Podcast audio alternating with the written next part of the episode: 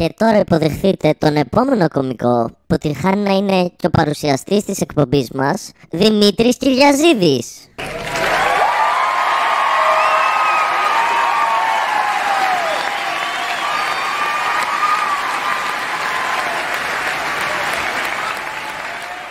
Ου, γεια σας, γεια σας, καθίστε, δεν χρειάζεται να είστε όρθιοι. Καθίστε βρε, φτάνει με το χειροκρότημα, καθίστε, γεια σας. Καλώς ήρθατε, τι μου κάνετε, δεν μπορείτε να πείτε. Καλώς ήρθατε στο, στο Mental Breakdown, ε, επεισόδιο νούμερο 2. Ναι, δεν μπορείτε να πείτε, έβγαλα το πρώτο, είπα σύντομα θα βγει δεύτερο και τσουπ δύο εβδομάδες μετά, να είμαστε. Να είμαστε εδώ για το Mental Breakdown 2, το νέο podcast, το νέο αγαπημένο σας podcast. Και όταν λέω αγαπημένο, ξέρετε, εννοώ ότι το ακούτε 50 άνθρωποι. Αλλά χαίρομαι που υπάρχετε εσείς σε 50 και ευχαριστώ και μπράβο σας, θα πω εγώ. Γεια σας, τι μου κάνετε, πώς είστε, τα φιλιά μου σε όλους. Είναι ένα όμορφο βράδυ, η μέρα είναι Δευτέρα, 18 Οκτώβρη το 2021 χριστιανικών έτος. Είμαι ο Δημήτρης Κυριαζίδης, ο παρουσιαστής του podcast και ο μόνος άνθρωπος στο podcast. Βασικά είμαι το podcast. Εγώ είμαι το podcast. Το ο ορισμός. Μιας που έχω τρολαριστεί πολλάκις από, συναδε... από συναδέρφους για, το... για τη μεγάλη ποσότητα δημιουργίας podcast μου. Έτσι κι εγώ για να ισοφαρίσω την κατάσταση τους τελευταίους μήνες απήχα και όχι επειδή έχω κατάθλιψη. Ουδε μία περίπτωση επειδή έχω κατάθλιψη. Τι κάνετε τα φιλιά μου στους σταθερούς ακροατές μας, την Αγγελική, την Οδέτη, τον Παύλο, την άλλη Αγγελική, την άλλη Οδέτη, φαντάζεσαι να υπήρχε άλλη Οδέτη, ε, την Άρτεμις, την άλλη Άρτεμις, τον Γιάννη, τον Πάνο, όλους, όλα τα παιδιά. Γεια σας. Ε, τι ήθελα να πω, ας ξεκινήσουμε με τη σωματική μου κατάσταση, μιας που έκανα σχόλια για την ψυχική μου κατάσταση. Το οποίο σχόλιο για την ψυχική μου κατάσταση είναι ότι κατάθλιψη. Πάμε στη σωματική μου κατάσταση. Όπως θα ξέρετε όσοι είστε φανατικοί ακροατές, δηλαδή και οι τρεις άνθρωποι που ακούτε τα podcast μου από πρόπερση, ε, σε, γενικά ανά τα χρόνια έχω κάποια σκαμπανεβάσματα με τα κιλά μου και το Δεκέμβρη που μας πέρασε ήμουνα 92 κιλά ε, πρώτο ρέψιμο για σήμερα. Στα 2,5 λεπτά δεν σας χάλασε καθόλου βατζάινας.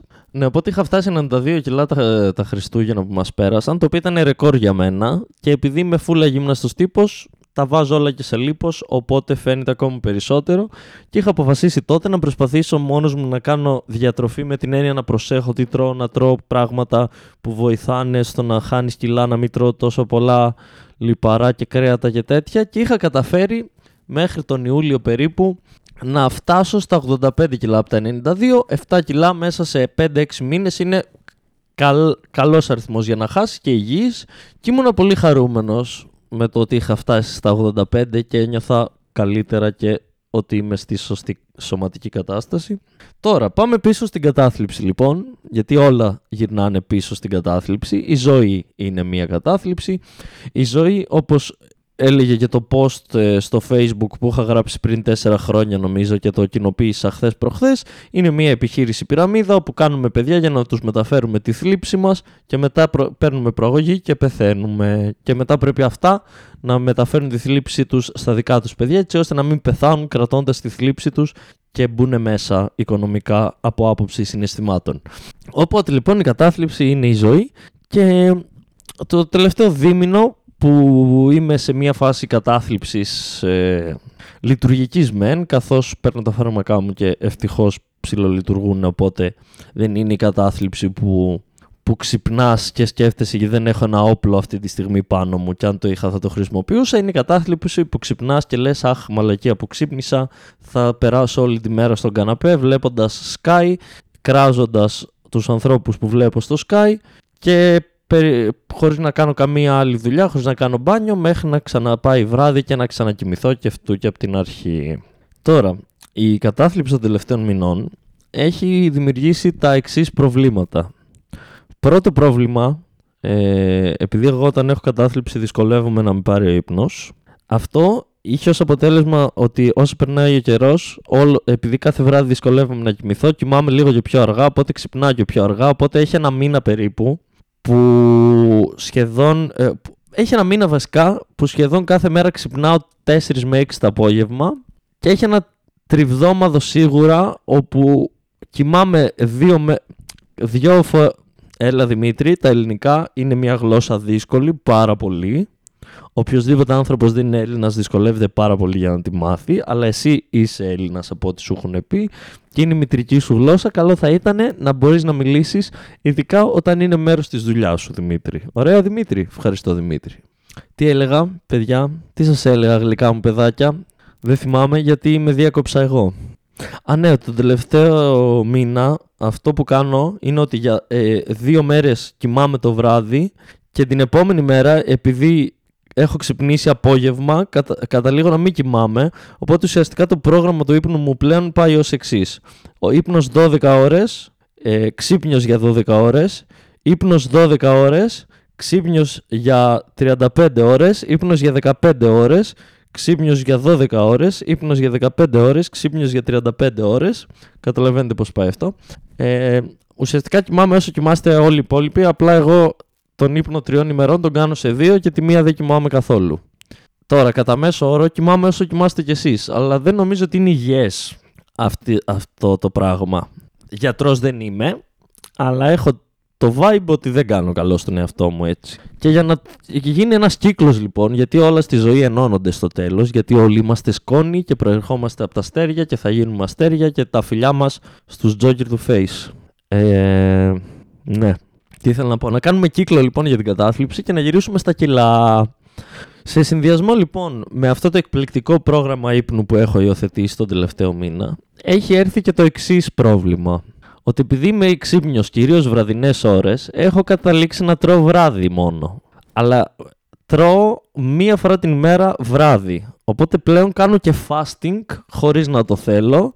Για όσους δεν ξέρουν, fasting είναι όταν τρως όλο το φαγητό της ημέρας σου μέσα σε 4, 5, 6 ώρες και την υπόλοιπη μέρα δεν τρως τίποτα. Εγώ το κάνω αυτό όχι επίτηδες, αλλά λόγω της κατάθλιψης και του ύπνου μου. Και σήμερα που ζυγίστηκα μετά από 2,5 περίπου μήνες, συνειδητοποίησα ότι είμαι 81 κιλά και ότι πρέπει αρχ- λίγο να αρχίσω να προσέχω ε, για να μην πέσω και κάτω από τα 80. Πριν, πριν εν- 10 μήνες ήμασταν στο πρέπει να χάσουμε, τώρα είμαστε πρόσεχε μην κάνεις μαλακία και χάσεις κι άλλα κιλά, Δημήτρη Βλάκα. Ναι, οπότε ζυγίστηκα και είμαι λίγα κιλά. Γιατί το έλεγα αυτό, δεν θυμάμαι. Τι μου κάνετε εσείς, πώς το περνάτε, όμορφη ζωή, παιδιά ζω. Ε, λοιπόν, να το πάρουμε με τη σειρά. Αυτή τη στιγμή βρίσκομαι στη Θεσσαλονίκη, τα φιλιά μας στη Θεσσαλονίκη. Βρίσκομαι στη Θεσσαλονίκη που ήρθα σήμερα με το τρένο από την Αθήνα, καθώς αύριο, ε, την 3η 19 Οκτωβρίου του 2021, έχουμε παραστασάρα στο Django ε, με Κώστα Κρύο και Θάνα Βιερνό. Τώρα, άμα ακούτε αυτό το ε, podcast τη μέρα που βγήκε, δηλαδή την Τρίτη, προλαβαίνετε ν- να κάνετε μία κράτηση και να έρθετε το βράδυ στο Django. Αν ακούτε αυτό το podcast και δεν είναι Τρίτη πλέον, δεν προλαβαίνετε να έρθετε στο Django. Αλλά αν το ακούτε Τετάρτη ή Πέμπτη και είστε από την Κατερίνη, την Πέμπτη παίζουμε με τον Κώστα και τον Θάνο και στην Κατερίνη στο αγαπημένο κερί Rock Bar που μας έχει φιλοξενήσει κατά τα χρόνια και στηρίζει τη φάση μας στο stand-up. Οπότε ελάτε στην Κατερίνη όσοι μπορείτε.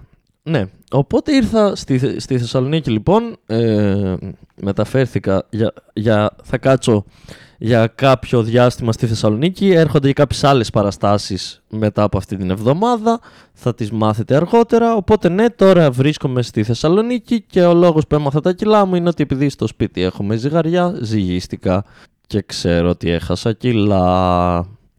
Ναι, οπότε εγώ σήμερα ε, ξύπνησα, ήπια καφέ και ήμουν όλη τη μέρα στο δρόμο και τώρα που γύρισα στο σπίτι που είναι βράδυ, ε, άραξα με τον αδερφό μου, οπότε δεν έχω προλάβει να μπω στο ίντερνετ και στα social media. Το- Αυτό το λέω γιατί τώρα θα, θα κάνω ένα σχόλιο για την πολιτική κατάσταση της χώρας. Δεν είναι τόσο σχόλιο όσο, ναι. Απλά μπορεί να έχει αλλάξει κάτι από τώρα που εγώ μιλ... από το πρωί που εγώ ήξερα τι γίνεται μέχρι τώρα που ηχογραφώ. Οπότε αν κάνω λάθος, συγχωρέστε με. Έτσι κι αλλιώς, κομικό podcast είναι. Έχουμε πει 3.000 μαλακίες. Δεν σας πήραξε αυτό. Ξέρουμε που είμαστε. Αν είστε καινούργοι και δεν ξέρετε που είστε, είμαστε εδώ για να πούμε μαλακίες, όχι για να σώσουμε την ανθρωπότητα. Οπότε μην τα παίρνουμε όλα τη μετρητής. Ναι. Και αυτό που ήθελα να πω είναι είστε έτοιμοι για προεκλογική εκστρατεία για το 2023 με υποψήφιους πρωθυπουργούς Κωνσταντίνο Μητσοτάκη, Αλέξη Τσίπρα και τον καλύτερο όλων Γιώργο Παπανδρέου. Ναι, καλά ακούσατε. Το Πασόκ έχει εσωκομματικές εκλογές, η Φόφη είναι άρρωστη γιατί πλέον έτσι λέμε τον καρκίνο, έχει την ασθένεια, δεν είναι κακό να πεις καρκίνο, λες και είναι η λέξη νίγκερ ας πούμε, και θίγεται κάποιος όταν λες τη λέξη καρκίνο, αντί να λέμε την ασθένεια όπως είναι, την... Ναι. Η Φόφη λοιπόν, μακάρι να είναι καλά η κοπέλα και να πάνε όλα καλά, αλλά ε, έρχονται οι κομματικές του Πασόκ το Δεκέμβρη και η Φόφη πλέον δεν είναι υποψήφια και τις τελευταίες μέρες παίζει πολύ το σενάριο ο αγαπημένος μου υπέροχος φίλτατος Γιώργος Παπανδρέου να είναι υποψήφιος για αρχηγός του Κινάλ. Μακάρι να είναι μακάρι να κερδίσει και μακάρι να έχουμε αυτή την υπέροχη γιατί ο μόνος τρόπος να γίνουν ενδιαφέρουσες οι επόμενες εκλογές να, να, όχι ενδιαφέρουσες με το ποιος θα κερδίσει, γιατί δυστυχώς νομίζω ξέρουμε όλοι ποιος θα κερδίσει, δυστυχώς, ξαναλέω. Αλλά για να, για να, να μπει λίγο όλο το πίπερο στην προεκλογική εκστρατεία, νομίζω θα είναι υπέροχο το να έχουμε Γιωργάκη Παμαδρέου πίσω στις επάλξεις. Και για όσους κράζετε το Γιωργάκη και είστε αριστεροί, όχι ότι εγώ το συμπαθώ για κάποιο λόγο ή ότι είμαι Πασόκ, ούτε κατά διάνοια. Απλά να, να δώσουμε. Να, να, ένα θετικό που ξέρω ότι ήθελε, που προσπάθησε να κάνει ο Γιωργάκης ο Παπανδρέου, να το πούμε. Ωραία. Ο Γιωργάκης ο Παπανδρέου ήταν ο πρώτος που κατέθεσε πρόταση νομοσχεδίου για να γίνει η κάναβης νόμιμη χρήση της στην Ελλάδα, όπως είναι στην Ουρουγουάη, όπου στην Ουρουγουάη ε, οι αγρότες καλλιεργούν την κάναβη, το κράτος παίρνει από τους αγρότες την κάναβη και την πουλάει στα φαρμακεία σε πολύ φτηνές ε, ποσότητες και οποιοδήποτε μπορεί να πάει στο φαρμακείο και να πάρει την κάναβη και τα λεφτά πηγαίνουν στο κράτος και στους αγρότες. Θα έλεγε κανείς ότι αυτό το κόνσεπτ συμφέρει τους πάντες και ναι, προφανώς η πρόταση αυτή του Γιωργάκη δεν ψηφίστηκε ποτέ και ο νόμος αυτός δεν πέρασε. Γιατί δεν είμαστε δυστυχώς Ουρουγουάη, φίλε μου Γιώργο Παπανδρέου να έχουμε τέτοια πράγματα. Εδώ ακόμα συζητάμε αν είναι καλό να σκοτώνουμε τις γυναίκες ή αν θα έπρεπε να τις αφήνουμε να ζουν λίγο παραπάνω για να μεγαλώσουν τα παιδιά. Τώρα το σκέφτηκα αυτό. Φίλε μου από τα γλυκά νερά, Μπάμπη μου. OK, okay, θες να σκοτώσεις τη γυναίκα σου. Όχι, OK, okay, θέλεις να σκοτώσεις τη γυναίκα σου. Αυτό ελπίζω να μην το πάρει κάποιος και να γίνω cancel από αυτό. Θα μου πεις τώρα από πού θα με κάνουν εμένα cancel, ποιος θα με ακούσει και επίσης έχω πει 3.000 χειρότερα πράγματα εδώ, θα κολλήσουμε. Ναι. Θες που λες, φίλε μου, Μπάμπη αεροπλανάτε, ελικοπτεράτε, δεν ξέρω τι. Ναι, κύριε Μπάμπη, θες να σκοτώσεις τη γυναίκα σου. Και ο κάθε κύριος Μπάμπης. Αλλά δεν μιλάω για κάποιον random. Μα ε, παίρνω το παράδειγμα του κυρίου Μπάμπη τώρα συγκεκριμένα. Δεν σκέφτεσαι. Α ας περιμένω να, με, να, ας την κρατήσω ζωντανή μέχρι να μεγαλώσει το παιδί μας και μετά τη σκοτώνω. Δηλαδή, OK, okay, για κάποιο λόγο θες να τη σκοτώσεις έστω ότι βγάζει αυτό νόημα στο κεφάλι σου και έχεις αποφασίσει ότι θα σκοτώσεις τον άνθρωπό σου και τη μητέρα του παιδιού σου. Δεν σκέφτεσαι, ας την κρατήσω ζωντανή μέχρι να μου μεγαλώσει το παιδί, μην έχω να μεγαλώσω μόνος μου το παιδί. Και τη σκοτώνω μετά. Από ό,τι φαίνεται δεν το σκέφτεσαι. Αλλά γιατί κατέληξα εγώ να λέω για τον Μπάμπη τον αεροπλανάτο; Α, ναι, για τα δικαιώματα. Για τον Γιωργάκη του Παπανδρέου έλεγα. Ναι. Αυτό. Είστε έτοιμοι για Γιωργάκη Παπανδρέου; Εγώ είμαι και θα είναι το δεύτερο καλό πράγμα, βασικά θα είναι το τρίτο καλό πράγμα που μου συμβαίνει τα τελευταία δύο χρόνια. Άμα ο Γιωργάκης Παπανδρέου είναι, είναι αρχηγός του Κινάλ στις επόμενες εκλογές. Σχολιάσαμε και πολιτική, σχολιάσαμε και κατάθλιψη, σχολιάσαμε και γυναικοκτονίες. Μαλάκα, δεκα... είμαστε στα 15 λεπτά ηχογράφησης και έχω πιάσει τα μεγαλύτερα θέματα που μπορούσα να πιάσω και τα έχω, τα έχω αντιμετωπίσει άψογα θα έλεγε κανείς. Πολλοί περισσότεροι θα λέγανε δεν τα έχω αντιμετωπίσει καθόλου καλά, αλλά ο κανείς θα έλεγε ότι τα έχω αντιμετωπίσει άψογα. Και που λέτε, παιδιά μου, ήρθα εδώ στη Θεσσαλονίκη για παραστάσεις. Είμαι χαρούμενος γιατί είδα τον αδερφό μου. Ξαναείδα τον Λόγκι μετά από δύο μήνες που μου είχε λείψει ο γλυκούλης ο Φερλόγγο. Αν και τον πέτυχα σε παρανοημένη φάση που δεν ήταν για χαδάκια ακόμα, αλλά ελπίζω να μην μου έχει μούτρα που έλειπα τόσο καιρό και να μην με ξέχασε και να πάνε όλα καλά από αύριο και να είμαστε όλη μέρα χάδια όπως παλιά. Θα δω φίλους, θα, δω, θα παίξω με κομικούς που μου έχουν λείψει, θα αράξω με ανθρώπους που μου έχουν λείψει, θα κάνουμε ηχογραφήσεις κυρία Εύα με τον Τζιγκίλη, θα κάνουμε άλλες ηχογραφήσεις, θα γίνουν παραστασούλες. Τώρα που είμαι εδώ, και, α, ε, ο λόγος που, που άρχισα να βγάλω το δεύτερο επεισόδιο να ηχογραφήσω είναι ότι τελικά το λάπτοπ μου δεν είναι λειτουργικό. Δηλαδή έκανα τότε την ηχογράφηση του πρώτου mental breakdown και από τότε πάλι δεν είναι λειτουργικό. Οπότε δεν είχα τρόπο να ηχογραφήσω τον τελευταίο καιρό. Τώρα που έχω το λάπτοπ του αδερφού μου ε, εύκαιρο, τον επόμενο μήνα θα προσπαθήσω να κάνω πιο συχνά ηχογραφήσεις. Ξέρω, τα έχουμε ξαναπεί, δεν θέλω να περιμένετε πολλά από μένα αλλά μπορεί να είναι και κάθε μέρα, μπορεί να είναι και μια φορά το διδόματο. Εντάξει. Σημασία έχει ότι έχουμε τα τεχνικά ζητήματα λιμένα έτσι ώστε να γίνουν οι ηχογραφήσεις μας. Κάτι κοπάνισα με τα πόδια μου. Ναι, οπότε ήρθα στη Θεσσαλονίκη που λέτε και χαίρομαι. Είναι ωραία. Μια νοσταλγία όμορφη στο δωματιάκι μου που έμενα πέντε χρόνια με τον αδερφούλη μου, το γάτο μας, τους κομικούς που μεγάλωσα μαζί τους κομικά και που κάνουμε καλή παρέα και μου λείψανε και θα παίξουμε και μαζί. Τι ωραία. Τι ωραία που είναι η ζωή. Όχι. Ε, ναι, οπότε και ξέρετε εσείς τώρα πώς πάνε τα podcast μου που είναι με μόνος μου. Έχω διάφορα πράγματα θα λέμε. Δεν μπορεί να μιλήσουμε για ειδήσεις, μπορεί να μιλήσουμε αυτά που είπαμε πιο πριν για κατάθλιψη, για το τι μου συνέβη, πήρη, πήρη, πήρη, πήρη. Και έχω παιδιά που λέτε μία σημείωση στο κινητό που γράφω πράγματα που θέλω να συζητήσω στα, live, στα, στα podcast που είμαι μόνος μου, στο mental breakdown δηλαδή. Πλέον κάποτε Instagram live rant. Και είχα εγώ, το είχα στο νου μου σήμερα να ηχογραφήσω έτσι κι αλλιώς. Ωραία και είχα κάποιες σημειώσεις τις οποίες ήθελα ε, να σχολιάσω σήμερα αλλά τα έφερε έτσι η ζωή που δυστυχώς θέλω να μιλήσουμε για κάτι άλλο. Θέλω να μιλήσω για κάτι άλλο γιατί ωραίες οι σημειώσεις μου αλλά το νευρικό μου σύστημα σήμερα ε, ε, τα μπετά πάθαν νευρικό κλονισμό. Hashtag Κωνσταντίνου Γελένης. Ε, το νευρικό μου σύστημα σήμερα ε, πειράχτηκε πάρα πολύ και πρέπει να τα πω σήμερα γιατί αλλιώς θα εκραγώ. Ωραία, οπότε πάμε. Λοιπόν, ξυπνάω σήμερα το πρωί, πίνω το καφεδάκι μου, κύριος, έχω έτοιμα τα πραγματάκια μου και παίρνω το μετρό για να πάω στο σταθμό Λαρίσης. Παίρνω που λέτε παιδιά το μετρό και ό,τι έκπληξη, μέσα στο μετρό υπάρχουν τρεις 18χρονοι βλάκες οι οποίοι δεν φοράνε μάσκα. Ήδη ο Δημήτρης δεν περνάει καλά και είναι νευριασμένος. Λογικό, λογικό. Το προσπερνάμε αυτό, βγαίνω από το μετρό και φτάνω στο σταθμό Λαρίσης. Κάνω ένα τσιγάρο, πηγαίνω εκεί που είναι να έρθει το τρένο, έρχεται το τρένο, μπαίνω μέσα στο τρένο, ωραίος εδώ, ωραία. Μπαίνω στο τρένο και κάθομαι στη θέση μου. Και μπαίνει σιγά σιγά κι άλλος κόσμος, μπαίνουν ανθρώποι, μπαίνουν, μπαίνουν, μπαίνουν. Τέλος πάντων, ε, όπως πάντα έχω κλείσει μία θέση σε τετράδα από την έξω πλευρά για να μπορώ να απλώνω λίγο και τα πόδια μου γιατί είμαι σε ένα ύψος και ειδικά τα πόδια μου που είναι λίγο δυσανάλογα με το σώμα μου και είναι λίγο πιο ψηλά, ε, που, που θέλω λίγα άπλα για τα πόδια, γιατί αλλιώς πιάνομαι, ειδικά σε ένα ταξίδι 4 ώρων που κάθε 4 ώρες. Καλό θα ήταν λίγο τα πόδια μπορώ να τα κουνήσω για να τα τεντώσω. Οπότε κάθομαι από την εξωτερική πλευρά σε μια τετράδα και ακριβώς από δίπλα μου στην άλλη τετράδα έρχεται και κάθεται μια τριμελής οικογένεια. Είναι δύο γονείς, περίπου στην ηλικία των γονιών μου. Ε, και μία κόρη στην ηλικία περίπου τη δικιά μου. Τώρα, Ποιο είναι το πρόβλημα με αυτή την οικογένεια; Βασικά, από πού να πρώτο ξεκινήσουμε; Ε, ο μπαμπάς και η κόρη τις πρώτες τρεις ώρες του ταξιδιού φορούσαν τη μάσκα στο πηγούνι.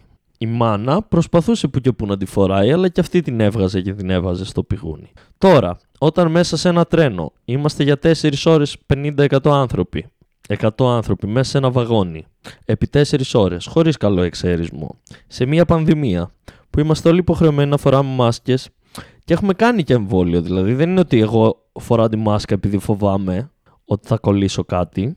που το φοβάσαι και με το εμβόλιο, αλλά και πάλι έχω κάνει δύο δόσει εμβολίου, περιμένω την τρίτη. Δεν τη φοράω εγώ καυλώνω να φοράω μάσκες, τη φοράω για να μην κολλήσουμε όλοι και πεθάνουμε. Ωραία. Οπότε όταν σε βλέπω από όλο το, το τρένο μόνο τρεις μαλάκες και συγκεκριμένα που είναι και οικογένεια να έχουν τη, τη μάσκα κάτω από τη μύτη, τα, τα νεύρα μου δεν είναι πολύ καλά.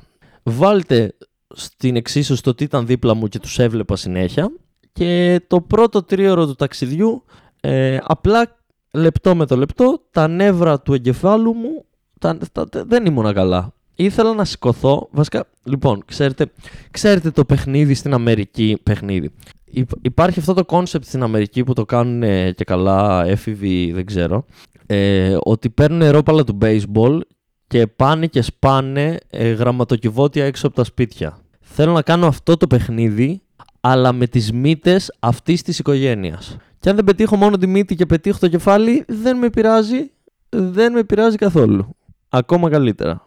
Ρε, ρε γαμίδια, ρε μουνόπανα. Εν τω μεταξύ φαινόντουσαν ότι είναι από αυτές τις οικογένειες που, είναι, που δεν είναι μεσαία τάξη. Είναι κάτι παραπάνω από τη μεσαία τάξη. Δεν είναι και πιο πλούσιοι άνθρωποι. Ωραία. Είναι, σε μια, είναι πάνω από τη μεσαία τάξη και έχουν λεφτά από τον μπαμπά που φαινόταν ότι έχει κάποια σημαντική δουλειά. Και είναι, ε, ε, είναι αυτό ακριβώς, είναι, είναι ορισμός του τι μισό στους, στο μέσο Έλληνα.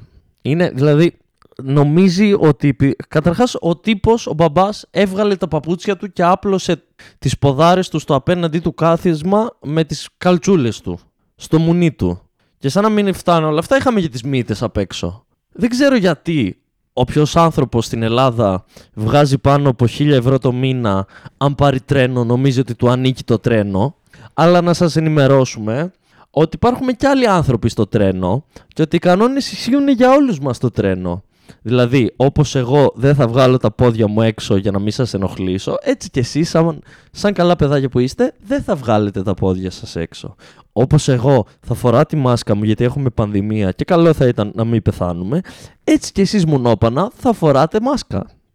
Αλλά δεν φορούσαν... Δηλαδή, είχα, είχα τη μύτη πάνω από τη μάσκα και το στόμα σε πολλές περιπτώσεις ήταν έξω. Τους είχα εκεί να χασκογελάνε και να μιλάνε και δεν μου έφτανε μόνο αυτό. Ήταν και αυτοί που ήταν. Δηλαδή, να περιγράψουμε την κόρη. Να περιγράψουμε την κόρη στην ηλικία μου. Ταξιδεύει full βαμμένο όλο το πρόσωπο, όλο το πρόσωπο βαμμένο, δαχτυλίδια, σκουλαρίκια, χρυσά, σημαίνια τέτοια, ε, σταυρουδάκι, κυριλέ ρούχα, μποτίνι από κάτω και φυσικά τατουάζ διαμάντι στο, στο παράμεσο. Γιατί φυσικά και θα είχε τατουάζ διαμάντι στο, στον παράμεσο. Τι έγινε μουνάκι, δεν μας βάζει κανένας δαχτυλίδι και το βάλαμε μόνες μας με τατουάζ; Ε, ξέρεις γιατί δεν σου βάζει κανένας δαχτυλίδι; Θα σου πω εγώ. Γιατί νομίζεις ότι επειδή ο μπαμπάκας είχε λεφτά και σε μεγάλωσε πριγκίπισσα και σου λέγε πάντα ναι, ότι σου αξίζουν τα πάντα χωρίς να κάνεις εσύ τίποτα. Αλλά η ζωή δεν είναι έτσι. Δεν σου αξίζει τίποτα, όπως και σε μένα δεν αξίζει τίποτα, όπως και σε κανέναν. Δεν σου αξίζει κάτι, επειδή σε καλομάθανε και σου λέγανε ότι έχεις πάντα δίκιο. Δεν έχεις πάντα δίκιο. Δεν είναι σωστά όλα τα πράγματα που κάνεις και δεν βγάζει νόημα να είσαι ντυμένη για βάφτιση ενώ είσαι μέσα στο τρένο. Και θέλω να πάρω τις μυτόγγες σας και να σας τις βάλω στον κόλο σας. Ρε, ήθελα... Δεν... Κάτι πρέπει να γίνει με τα νεύρα μου. Όχι γιατί πιστεύω ότι νευριάζω χωρίς λόγο πλέον, αλλά επειδή μετά την καραντίνα νευριάζω πιο εύκολα και όσο περνάνε τα χρόνια μαζεύεται αυτή η τσαντίλα και επειδή δεν είμαι βίαιος άνθρωπος, πολύ φοβάμαι ότι μία μέρα θα σπάσω και θα την πληρώσει ένας, δύο, αλλά θα έχουμε θέμα. Και εκεί που θέλω να καταλήξω είναι μουνόπανα που έχετε τις μάσκες κάτω από το πηγούνι. Καταρχάς, μην τη φοράς καθόλου, ρε γαμίδι. Τι τη φοράς; Τι την έχεις στο πηγούνι τρεις ώρες; Μην τη φοράς. Βγάλτε την να πάει στο διάλογο. Και επίσης, έχετε τον νου σας μουνόπανα. Να εύχεστε να μην πάθω το αμόκ κοντά σας. Γιατί θα είστε οι πρώτες απώλειες. Να εύχεστε ότι θα πάθω το αμόκ. Γιατί έρχεται ένα αμόκ στη ζωή μου. Ε, όπου λογικά θα, θα σπάσω κάποιον στο ξύλο και μετά θα ξυπνήσω μέσα στα αίματα και δεν θα θυμάμαι τίποτα. Το βλέπω να έρχεται σε βάθος χρόνου αυτό και με αγχώνει. Ε, να ελπίζετε όταν θα πάθω το αμόκ να έχει τελειώσει η πανδημία. Γιατί αλλιώς θα, θα πετύχω ξανά μια τέτοια ηλίθια οικογένεια και άμα πάθω το αμόκ θα αρχίσω να κοπανάω το κεφάλι τους. Ε, Δημήτρη, ποιος νομίζει ότι είσαι, το παίζει νταΐς; Δεν το παίζω νταΐς. Δεν, δεν είμαι υπέρ της βίας, δεν έχω παίξει ποτέ ξύλο για κανένα λόγο. Δεν θέλω, άμα δω βία αγχώνομαι. Πόσο μάλλον να συμμετέχω σε βία. Αλλά πολύ φοβάμαι ότι αν έρθει μια μέρα που θα πάθω αμόκ, εσείς με τις μυτόγγες έξω από τη μάσκα, θα, θα έχουμε πρόβλημα. Να δω λίγο τη σημείωσή μου γιατί τα, τα νεύρα μου δεν είναι πολύ καλά, συγγνώμη, γιατί εκείνη την ώρα όσο γινόντουσαν όλα αυτά εγώ έγραφα να, να σχολιάσω σήμερα. Α, ναι, λοιπόν. Ε, στη, μετά τις τρεις ώρες λοιπόν και ενώ το νευρικό μου σύστημα είχε πάθει μπετό, αποφάσισα να κάνω το εξής πράγμα. Άρχισα, άρχισα να φτερνίζομαι, άρχισα να φτερνίζομαι ψεύτικα που λέτε παιδιά και δυνατά και με το που άρχισα να φτερνίζομαι ψεύτικα και δυνατά χέστηκαν πάνω τους οι φλόροι τα μουνόπανα και βάλανε κανονικά τις μάσκες τους. Και την επόμενη ώρα όποτε ξεχνιόντουσαν και βγάζαν τη μάσκα και αράζανε τσουπ φτερνιζόταν ο Δημήτρης τσουπ χεζόντουσαν πάνω τους αυτοί. Γιατί σου λέει έλα μωρέ γιατί να τη φορέσω τη μάσκα και να με ενοχλεί 4 ώρες τι είμαι κανένας μαλάκας σαν τους υπόλοιπους που φοράνε τη μάσκα. Δεν είμαι κανένας μαλάκας. Αλλά με το που φτερνίστηκε κάποιος δίπλα μας, να μας πήγε! Χεστήκαμε πάνω μας. Ελπίζω να τους γάμισα το βράδυ, όσο μου γάμισαν αυτοί τις τρεις ώρες της διαδρομής και να τρέχουν αύριο να κάνουν τεστ για να τους λυθεί η απορία αν τους κόλλησα ή όχι. Και ελπίζω να τους κόλλησε κάποιος άλλος τις τρεις πρώτες ώρες που δεν φορούσαν μάσκα. Μακάρι αυτή η οικογένεια σε ένα χρόνο να μην υπάρχει. Ήμουν ο Δημήτρης Κυριαζίδης. Ε, ήταν το Mental Breakdown νούμερο 2. Σας ευχαριστώ πάρα πολύ όλους όσους μας παρακολουθείτε για άλλη μια φορά. Ε, ελάτε στις παραστάσεις stand που κάνουμε, όπου, όπου μπορείτε να μας δείτε. Αν τα ακούτε τώρα τις πρώτες μέρες που βγαίνει, ελάτε αύριο, σήμερα, χθες, μεθαύριο στην Κατερίνη και στο Django. Και να προσέχετε, να περνάτε καλά, να κάνετε το εμβόλιο, μην βάζετε καπότες, στηρίξτε το stand-up, κάντε κανένα subscribe, κάντε καμιά κοινοποίηση, στείλτε τα podcast σε κανένα φίλο σας, μπας και γίνετε περισσότεροι. Σας ευχαριστώ πάρα πολύ πάνω εδώ Big Brother. Μουνιό!